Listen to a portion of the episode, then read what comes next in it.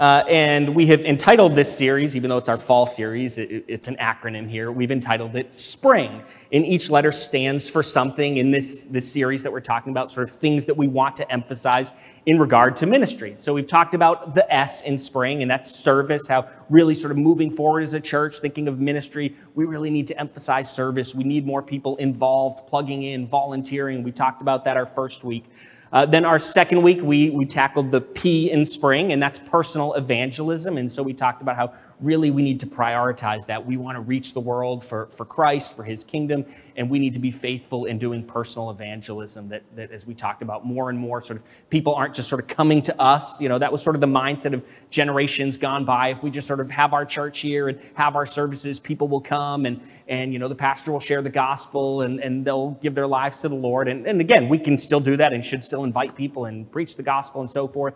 But, but more and more, they're sort of not coming, and we need to go to them on their territory where they are, the, the world around us, you know, in the workplace, in our neighborhoods, et cetera, and just faithfully share the gospel with them. So we talked about that last week. That was our, our second week in this series. And now we're uh, at the third week, we're at the R. And so, what is this? What is the R in spring that sort of we really want to prioritize, emphasize when it comes to ministry at New Hope Chapel for sort of the years to come? And the R is having a relational focus. So, relationships, relational focus. Uh, that as we do ministry, we, we really want to do it in a relational way. If we sort of think of kind of the American church, we're going to take a look at scripture and say, you know, what was the church like in the New Testament? Right in the beginning in Jerusalem, Acts chapter 2, we're going to go there and sort of see how everything was highly relational. Uh, we'll look at Jesus' example as well in the Gospel of Matthew in regard to ministry and how he did ministry.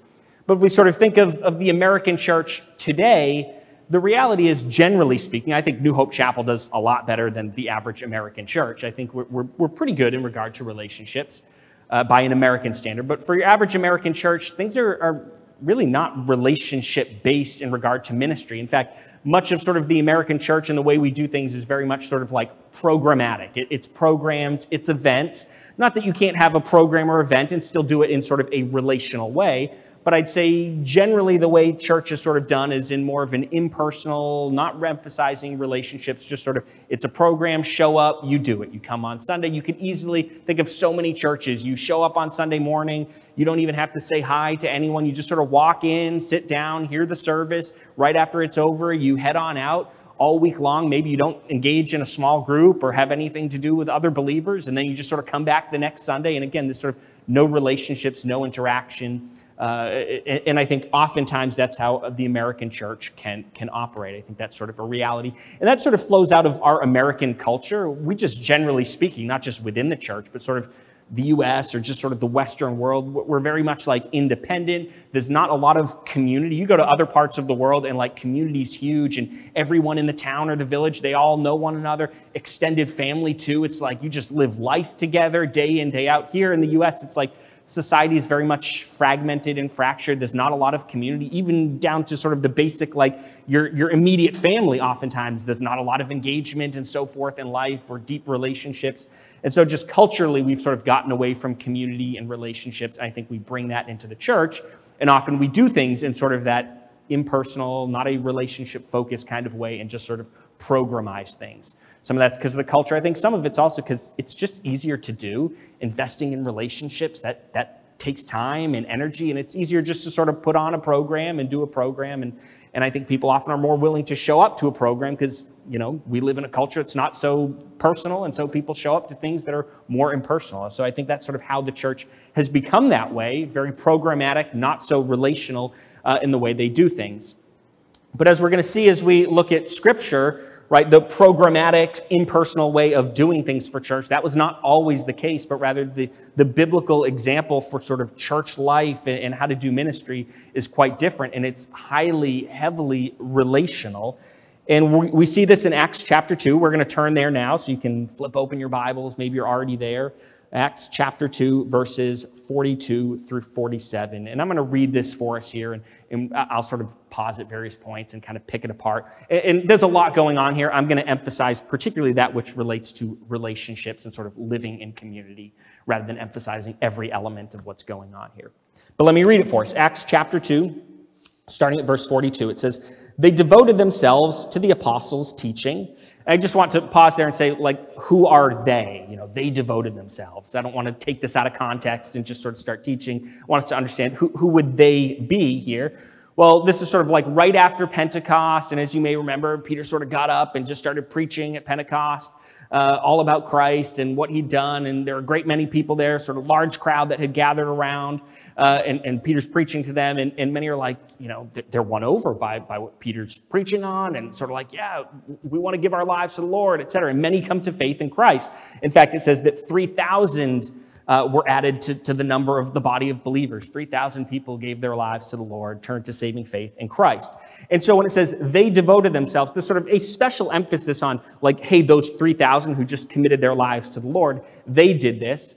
But then I'd say that this also in view is like they and along with all who were already believers and followers of Christ as well. So it is the whole church, but with sort of a special emphasis on also particularly focusing on those new converts as well. But it incorporates the whole body of believers there as well uh, at that first church there, right in Jerusalem. So it says, they devoted themselves to the apostles' teaching and to fellowship. And I want to pause there, right? This is something they devoted themselves to, to, to fellowshipping with one another, to being in community, right? They recognize, hey, we're, we're spiritual family. We're brothers and sisters in Christ, and we ought to live like a spiritual family, engage in life together, be a community, engage in fellowship with one another. And so that was a priority, right? Relationships were important. They didn't just do things in kind of an impersonal way, not engaging with one another. No, fellowship was a, a priority. They had a relational focus to what they did. Relationships, community mattered, and they were devoted to it. So they devoted themselves to the apostles' teaching and to fellowship, to the breaking of bread and to prayer. And I want to pause here and talk about the breaking of bread. And what's in view here is sort of a, daily evening meal. So they would get together, and this wasn't like just each individual family like separately, your immediate family, nuclear family, like in your home, privately, just you. The view is sort of like brothers and sisters in Christ gathering together in homes uh, and eating a meal together, dinner together. Again, sort of fellowshipping, relationships, doing it together. They're not sort of like isolated on their own little islands doing their own thing, but fellowshipping with one another, spending time, right? There's a relational focus we see here as they're eating a meal together. And then as they ate that meal together, part of what's in view with breaking of, of bread is also celebrating the Lord's Supper. The early church there did it daily uh, as they had their meal together that they shared. So again, we continue to see uh, the relational focus here. They're, they're doing life together every evening. They're gathering together, brothers and sisters in Christ, spending time together, sharing a meal, just communing with one another. We see the prioritization of relationships there. It goes on, verse 43 Everyone was filled with awe at the many wonders and signs performed by the apostles all the believers were together and had everything in common, right? So they're just stated outright, all the believers were together. They, everything they did, this is sort of the sense that you get, everything they did, they did together. They did in community. They understood, again, they're, they're, they're a spiritual family. They're to live life together. They're to fellowship together. Relationships mattered and they prioritized them. They did everything together. So all the believers were together and had everything in common. They sold property and possessions to give to anyone who had need. And I'd say that's just even sort of like a natural outflow of, of prioritizing relationships and recognizing, hey, we're a spiritual family. We're brothers and sisters in Christ, right? We're, we're part of the same spiritual family. If you have deep relationships, you understand that spiritual familial bond. Well, then, then when you see your brother, truly a brother in Christ who has a need, well, then you say, hey, what's mine is yours. You have a need, I'll sell a possession. I'll give it to you, right? What's mine is yours. What's yours is mine. That just sort of flowed out of that, that we're a spiritual family mindset, living life together, deep relationships that are prioritized. They sort of shared things, had things in common. What's mine is yours. So, verse 46 then it goes on every day they continued to meet together in the temple courts, right? Again, we see them doing things together. So, each and every day they went up to the temple to worship, but they didn't do it alone. It wasn't like, hey, I'll go up at some time on my own and you go up sometime on your own. And, and you know, that's just the way they did things. No, it was we do this together. Again, uh, in community, prioritizing relationships. They lived life together and they worshiped together, not just once a week, but day after day after day, daily. They gathered together at the temple to worship. So every day they continued to meet together in the temple courts. They broke bread in their homes and ate together with glad and sincere hearts. Again, ate together. And, again, we talked about this breaking bread, but every evening, gathering together, spending time together in community. We see sort of this deep communion and, and fellowship of, of the body of believers there, where just every day they're together, sharing a meal, celebrating the Lord's Supper, doing it together as spiritual family, brothers and sisters in Christ. So they broke bread in their homes and ate together with glad and sincere hearts, praising God and enjoying the favor of all the people and the Lord added to their number daily those who were being saved.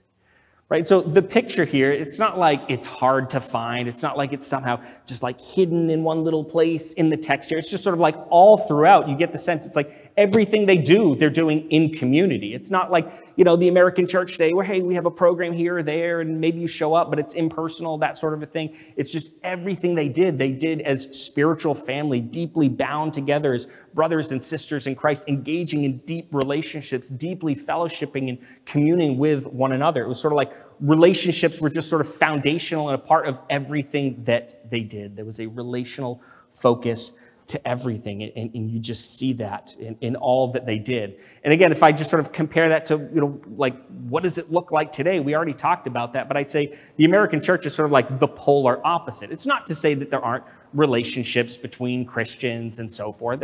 There are, but I'd say, uh, you know, you'd be hard pressed to find an American church that you would look at and say, boy, that, that sounds like an Acts chapter 2 kind of church. You'd look at an American church and say, like, man, it sounds kind of different. Like, if I were to sort of do the same thing that Acts 2 here is doing, and it's like describing the church, if I did that for like the American church today, I'm not saying New Hope Chapel specifically, I think we're better. Uh, than the average American church. But, but if I did this for the average American church, I, it would sort of go a little bit more like this. You know, on Sundays, once a week, they gathered together, and even then, sort of like not all of them, like half of them gathered together uh, and worshiped the Lord. Then afterwards, some like left right away, but there were some who hung around for like, you know, 10, 15 minutes, 30 minutes, uh, and just sort of chit chatted and spent some time together fellowshipping. But then they went home you know, a huge percentage of those people like never saw one another or engaged with one another, talked to one another throughout the rest of the week. But, you know, there were some of them who then once during that week, they gathered together to study the Bible a bit and spend some time fellowshipping. And then, you know, next Sunday, the, a week later, you know, they, they did it all over again for another week.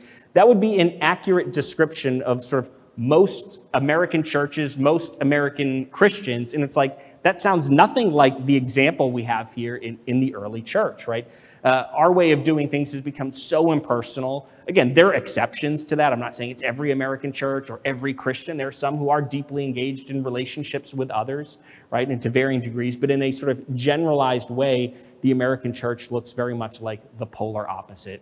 Not very relational, uh, just sort of show up to an event, you show up, you don't interact with others, then you go home and, and sort of go back to the rest of your life. And I want to say we need to sort of get back to the biblical model of what, what should the church look like? What does church like life look like?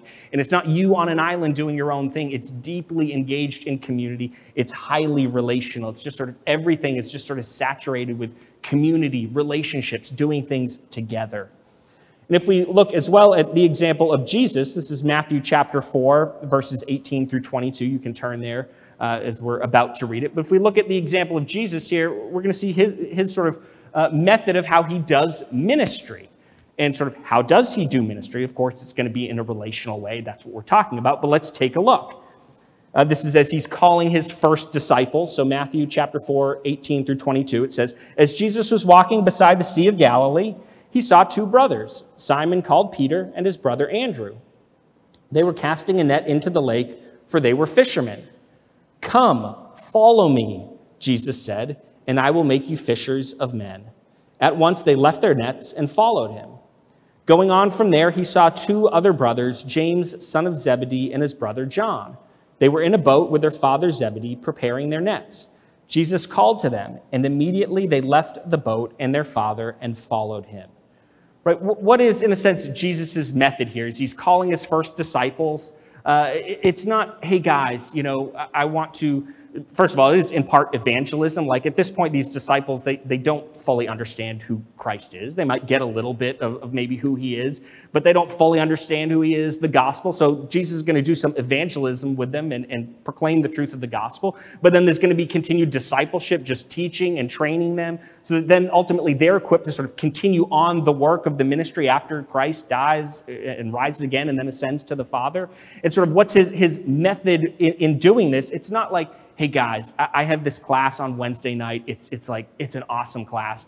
Show up. It's going to be 7 to 9 p.m., two hours. It'll run, you know, like for, for 10 weeks. Uh, and then there'll be a follow up. That's kind of like a beginner's class. Then there'll be a follow up and it's like next steps. That one's great too. And then like a little bit going deeper. And, you know, within a year, you'll be done with the class. You'll be ready to like take over for me after I ascend to the Father. It's not some like programized thing where it's like, show up for the class. It's impersonal. I'll just impart some facts, some knowledge you'll learn it, and then boom, you're golden and ready to go.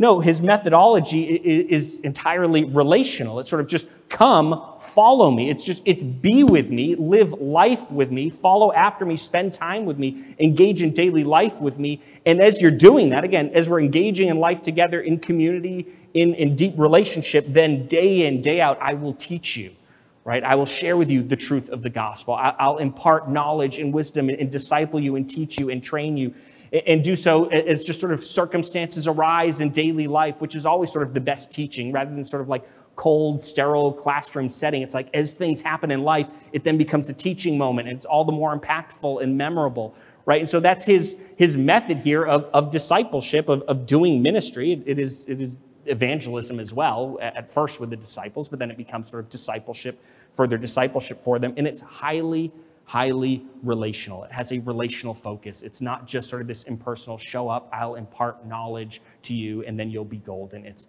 as we engage in relationship, as we live life together, then I will do in the context of that relationship as we're doing life impart knowledge, wisdom, teach, train, disciple, share the gospel with you. That is Jesus's example of doing ministry.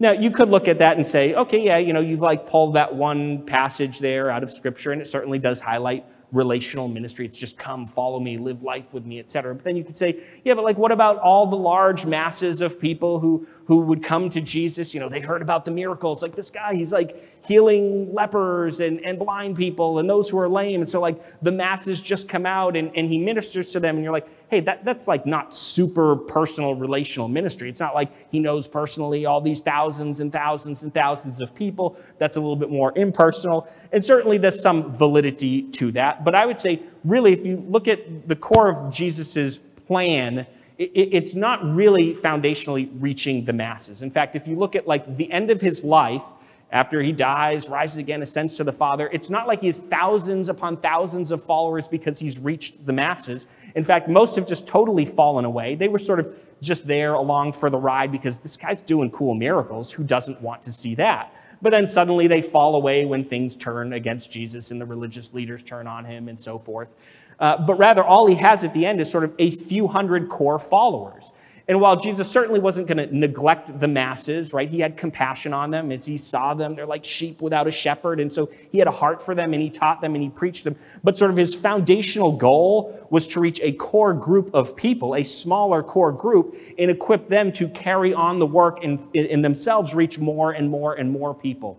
That was sort of the core of, his ministry. And so I'd say, really, while yes, he, he tended to the masses, and, and often that's sort of what we think of because we see in, in much of his ministry in the Gospels him doing that. I'd say, sort of the core of his ministry and what his chief goal was, was to reach a smaller number of people, but truly reach them, not just they seem like followers, but then they fall away, but truly reach them with the gospel, truly teach them and train them up and disciple them so they can continue that work. And, and that's, yes, yeah, certainly with the 12 in sort of the, the most significant way, but even going beyond that, not just the 12, Jesus poured into sort of close followers of his in a highly relational way to teach them and train them and, and equip them. And so I'd say the core, well, yes, Jesus did some ministry that was less personal. I'd say sort of his chief goal was more of that, that, that very relational, highly relational uh, starting with evangelism, but then really discipleship, pouring into that core group of followers. And that's the example that he sets for us in regard to doing ministry. It's highly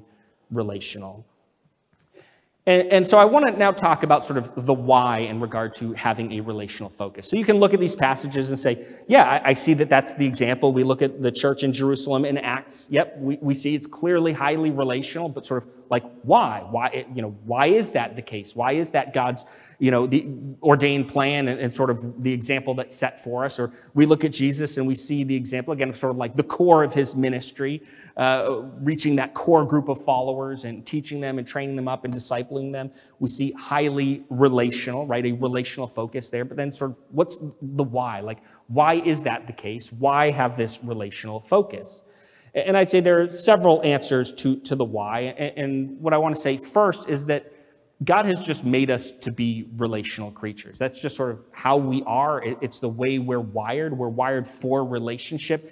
And if you even want to sort of like take that a little further, it's not just that we're that way, we are that way because that's how our Creator is. If you think of God, His own character as the Trinity, He is for all of eternity in community, in relationship, in a sense, with Himself Father, Son, Holy Spirit, all three persons of the Trinity in relationship for all of eternity with one another. And so God is a relational God by His very nature as the Trinity, and He made us in His image, reflecting His character as relational beings, as relational creatures. And so he's made us to be that way. And, and, and, so that's part of the why of why should we have relationships? Well, God's a relational God. He's made us in his image as relational creatures. We are to engage in relationships and do things in a relational way. I would also say that's God's ordained plan for his church. His plan for his church, his people, is not for us to all be sort of like separate, doing our own individual things. No, his plan for us as the body of Christ is to be in community with one another, in fellowship with one another. Again, as a spiritual family, brothers and sisters in Christ, living life together, having deep relationships with one another. That's part of his ordained plan. So, so why relationships? Well, because of that as well. That's God's plan for the church. And again, we're relational creatures reflecting the character of our God, who is a relational God. And so that's part of the why of why relationships. Well, just because because that's what that's God's own character. It's how He's made us, and that's how His church is to be. But I'd say you can go further than that and say, you know, well, why relationships? Why have this relational focus? And I would say it's because relational ministry is more effective than sort of impersonal ministry without relationships. That's just a, a reality uh, to it. Relational ministry is just plain and simple more effective than impersonal ministry. Let, us just take a look at, at evangelism, just use that as an example. Then we'll take a look at discipleship and sort of see the, the reality of this. But if we think of, of evangelism, and these polls have been done surveying Christians and, and asking them sort of, you know, what was really instrumental in your life in, in, coming to faith in Christ? Sort of when, you know, you, you belong to the Lord, you have saving faith in Him, but sort of like, how did God lead you there? What was instrumental in you making that choice finally to, to give your life to the Lord? And, and almost like 100%, it, it's like virtually everyone can highlight, at least as one of the points. They might have identified other things, but one of the things they said this was like hugely important. God used this to lead me to Himself is another person having a deep relationship with someone else, some believer, maybe it was a friend, maybe it was a family member who invested in them, loved them, cared for them, poured into them, shared the gospel with them time and time and time again. And so you see, if you think of evangelism, like relationships are foundational. Virtually every single Christian would say, like, God used a, a significant, big relationship in my life to lead me to himself. Some other person that I had a close relationship with, and they just poured into me. And so we see relationships are, are hugely important in regard to evangelism. But if we look at, at discipleship as well, again, it, it's sort of the same thing. You, you have sort of like what I'd say is largely sort of like the modern American version of, of discipleship, which is like take some classes. I'm not saying it's only that, but, but oftentimes it's very programmatic. Like show up for Sunday services, you'll hear some messages from Scripture. You know, hopefully you do some Bible study on your own, but then we'll offer you this, you know, series of courses, a beginner, sort of a next steps, going deeper, that kind of a thing. Um, and, and we'll impart knowledge. Often it's very, it's very academic, sort of like we want you to understand the facts. And there is a place for this. So I don't want to minimize like, oh, classes aren't important. They are important, but sort of as a supplement to relational discipleship, which I'm going to talk about.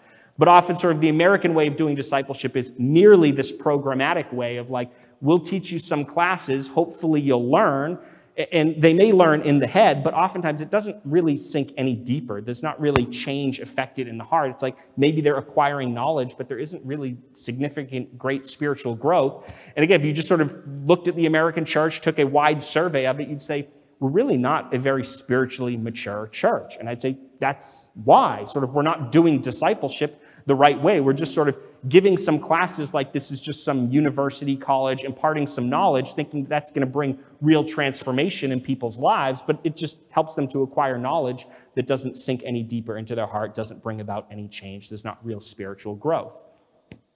That's sort of the modern American way, as opposed to the highly relational way of doing discipleship, uh, which really can be one of two things. You can kind of have, think of, of Jesus, his example of discipleship. So, sort of like a hierarchical version of discipleship where you have the teacher and sort of the student. And again, foundational to that version of discipleship is relationship. It's done in the context of just sort of living daily life together. That doesn't mean there can't be set times of where we gather and maybe in a scheduled way talk about things and so forth class like, if you want to call it that. But, but sort of the, the chief context for really discipleship happening is just living life together, engaging life. That's what Jesus did with his disciples. As things happen, he'd use it as teaching opportunities, but he wouldn't just sort of impart knowledge, though certainly teaching in that way is far more impactful than just hearing it as part of a class. It sort of comes alive when it's a part of daily life.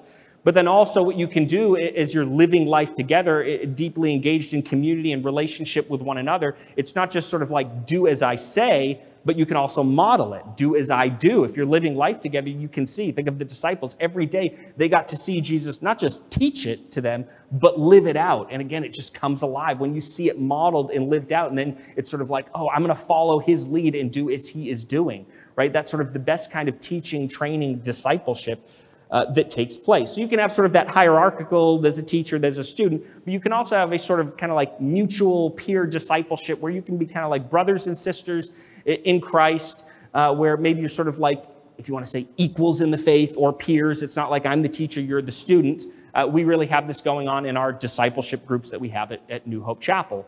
Uh, our sort of three or four person discipleship groups, small groups, where it's like your peers in the faith, and what you're doing for one another is sort of like mutually imparting wisdom and knowledge, encouragement, challenging one another to grow. It's sort of as peers. It's sort of like you're mutually discipling one another and helping one another to grow spiritually, grow in obedience to the Lord, grow in love for Him. And you can have that kind of discipleship as well. And again, it's thoroughly in the context of community, of relationship. It doesn't work if it's like impersonal. Where is that mutual discipleship happening if you're not engaging in life together?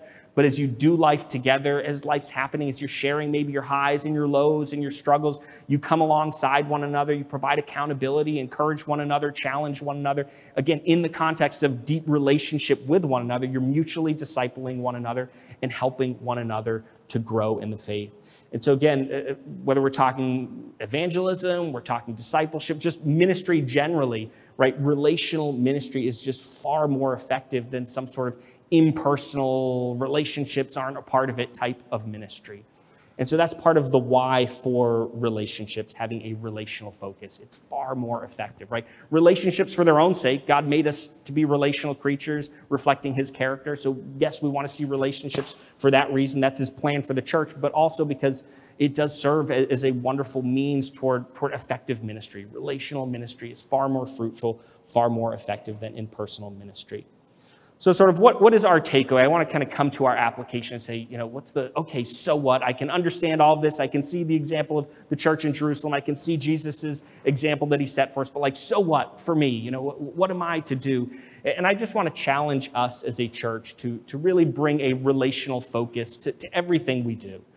Whether that's for us just in relationships with one another. Make it a priority. Say, you know, maybe you already have some good relationships with others in the church, but maybe there are other people you don't know so well. And, and I think we're doing better than the average American church, but if we were to match ourselves up to that church in Jerusalem in Acts chapter 2, I'd say we kind of like fall short of that, probably somewhat significantly. And we should challenge ourselves, see that example, and say, I want to grow in relationships, right? I want to draw closer to people, my brothers and sisters in Christ. I don't want to treat them just sort of like friends. Like, no, they're, they're family, they're brothers, they're sisters, I want to treat them that way. I want to be drawn into close relationship with them, in communion with them, fellowship with them deeply. And so challenge yourself. You know, however you're engaging with brothers and sisters in Christ, sort of up that, take that to the next level.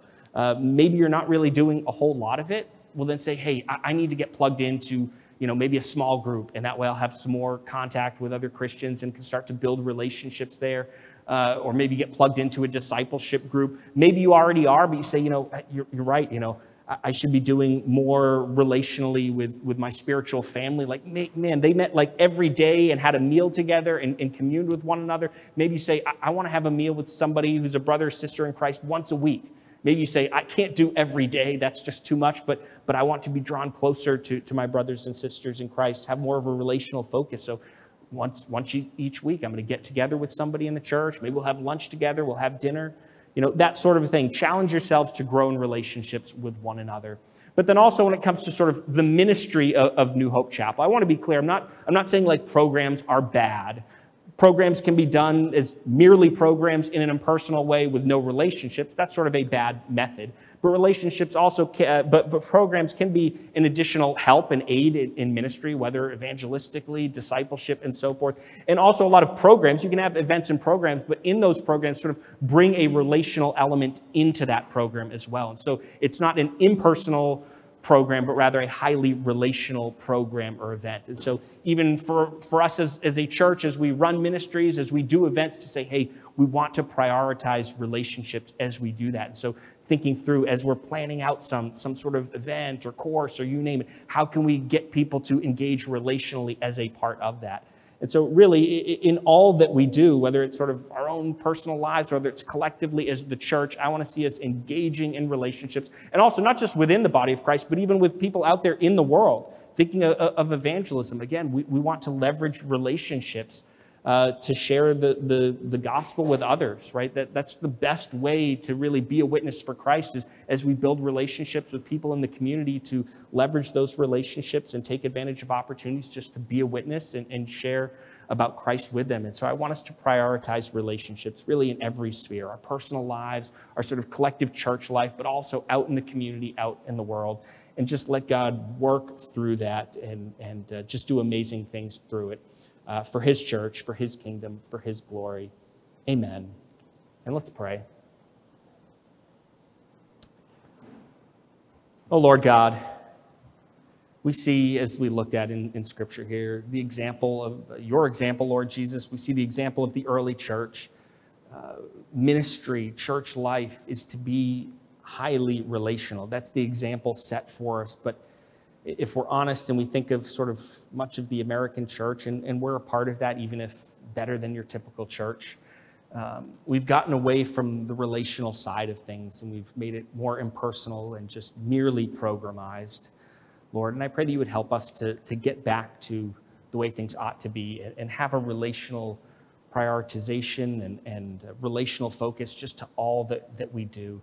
I pray that we'd see the example of the church in Jerusalem and, and say, we want that. We want to be like that kind of church and, and help us just to grow in, into deeper and deeper relationships with one another. As we plan out church events, may we seek to bring a relational component to it. As we engage with the world around us, may we seek to build relationships through which we might share the gospel. In, in everything, Lord, may we keep at the forefront of our minds uh, that relationships are to be prioritized. You're a relational God. You made us in your image. We are relational people, and we are to do things in a relational way. And so may we do that, prioritize relationships, and may you just work through it in wondrous ways for your glory. In Christ's name, amen.